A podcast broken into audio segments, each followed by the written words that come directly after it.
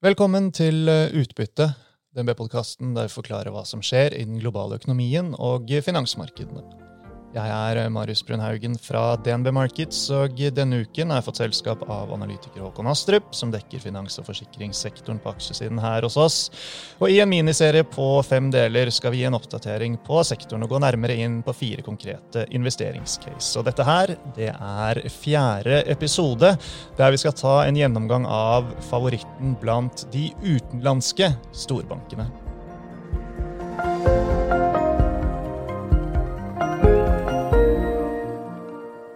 Ja, Håkon, du eh, holder stand. Begynner du å bli lei av å høre meg lese innledningen nå? Nei da, nei da. Det er like spennende hver gang, Marius. det er godt å høre. Eh, nå skal vi altså ta et eh, nordisk perspektiv, så hvilken av storbankene er det du har valgt ut til oss, Håkon? Nei, Den vi liker best, er jo da den svenske storbanken SEB. Og de kom nylig med oppdaterte finansielle mål. Utbytte og tilbakekjøp er en del av menyen. Er det det som frister? Blant annet. Blant annet. Og det er jo da gjennom, eh, gjennom pandemien så har man sett at europeiske banker og svenske banker, og også norske banker, har jo hatt betydelige restriksjoner rundt utbytte og tilbakekjøp. Og gitt at eh, nå ting sakte, men sikkert eh, begynner å vende tilbake til normalen, forhåpentligvis, så gjør dette her mulighet for betydelige utbetalinger av overskuddskapital, også da for SEB. Mm. Hvor viktig er den tilbakekjøpsdelen av ligningen?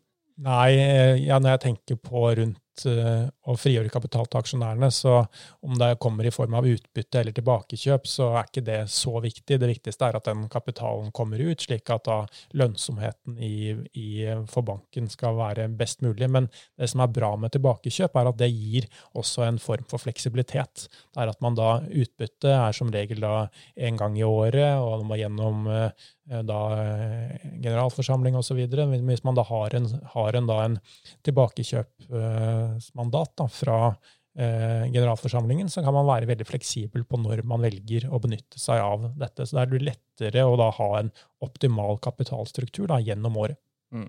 Og SEB de har vel et mål om eh, langsiktig 15 eh, avkastning på egenkapitalen. Er det både innen rekkevidde og, og samtidig ambisiøst nok? Ja, det er i hvert fall ambisiøst nok eh, når man ser hvor, eh, hvor egenkapitalavkastningen er både i Sverige, Norge og i hvert fall hvis man ser i Europa. Eh, så, men hvis man har både litt litt stang inn, og man får eh, effekter fra litt høyere renter, og man i tillegg får betalt ut overskuddskapital, så er ikke det urealistisk. Ja, man skal ikke forvente at de skal innfri på det i, i, i morgen, men, men, over tid så, så er det innen rekkevidde. Absolutt. Og når det er sagt, så, så, hvis vi ser på hvor aksjekursen prises i dag, på rundt, eh, ja, rundt 1,2 ganger bokførte verdier, så er det jo overhodet ikke priset inn eh, at de skal klare 15% avkastning på egenkapitalen. Så hvis de skulle klare det, så er det betydelig oppside på, sammenlignet med, med, dagens prising.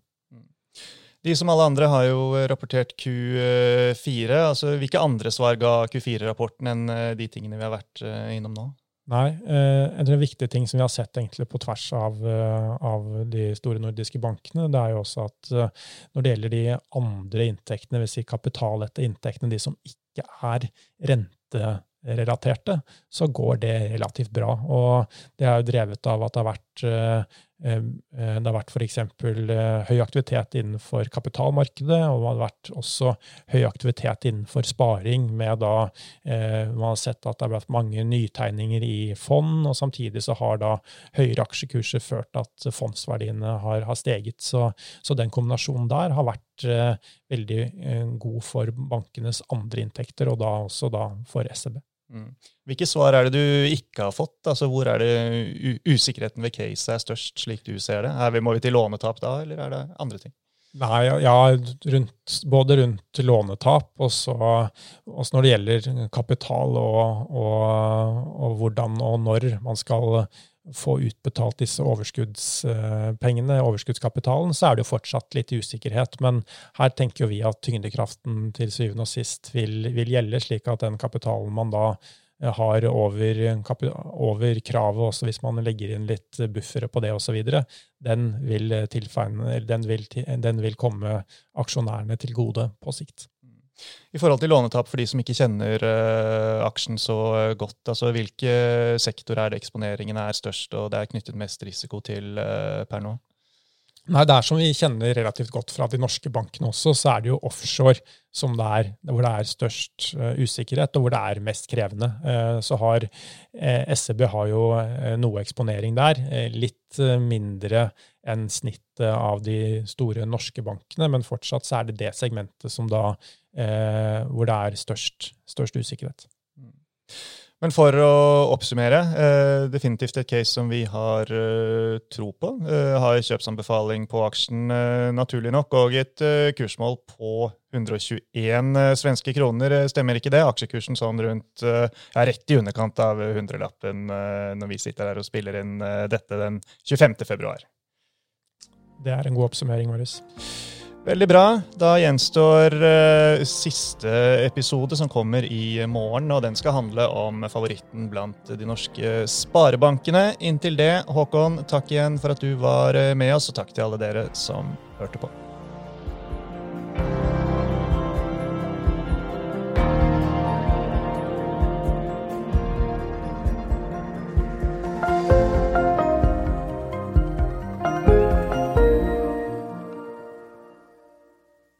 Denne podkasten og dets innhold skal anses som markedsføringsmateriell fra DNB, og må ikke oppfattes som investeringsanbefaling eller som investeringsanalyse. Innholdet skal heller ikke anses for å være investeringsrådgivning tilpasset den enkelte kundes behov. Informasjonen som gis i podkasten er kun ment som generell spareveiledning, og er ikke ment å utgjøre juridisk, finansiell, kommersiell, skattemessig eller regnskapsmessig rådgivning. Innholdet i sendingen er ikke gjennomgått eller godkjent av DNB Markets avdeling for analyse. Alle uttalelser reflekterer DNBs vurderinger på tidspunktet for den aktuelle sendingen, og kan i etterkant endres uten nærmere beskjed. DNB er ikke ansvarlig for hvordan informasjonen i podkasten benyttes eller tolkes. Informasjonen som henviser til historisk avkastning i finansielle instrumenter, en finansiell indeks eller prognoser, gir ingen garanti for fremtidig avkastning. DNB gjør oppmerksom på at enhver investering i et finansielt instrument er forbundet med risiko for økonomisk tap. Finansielle instrumenter kan både øke og minske verdi, slik at avkastning kan bli negativ som følge av kursfall. DNB tar intet ansvar for direkte eller indirekte tap og kostnader som måtte oppstå ved bruk av den informasjonen som gis i podkasten.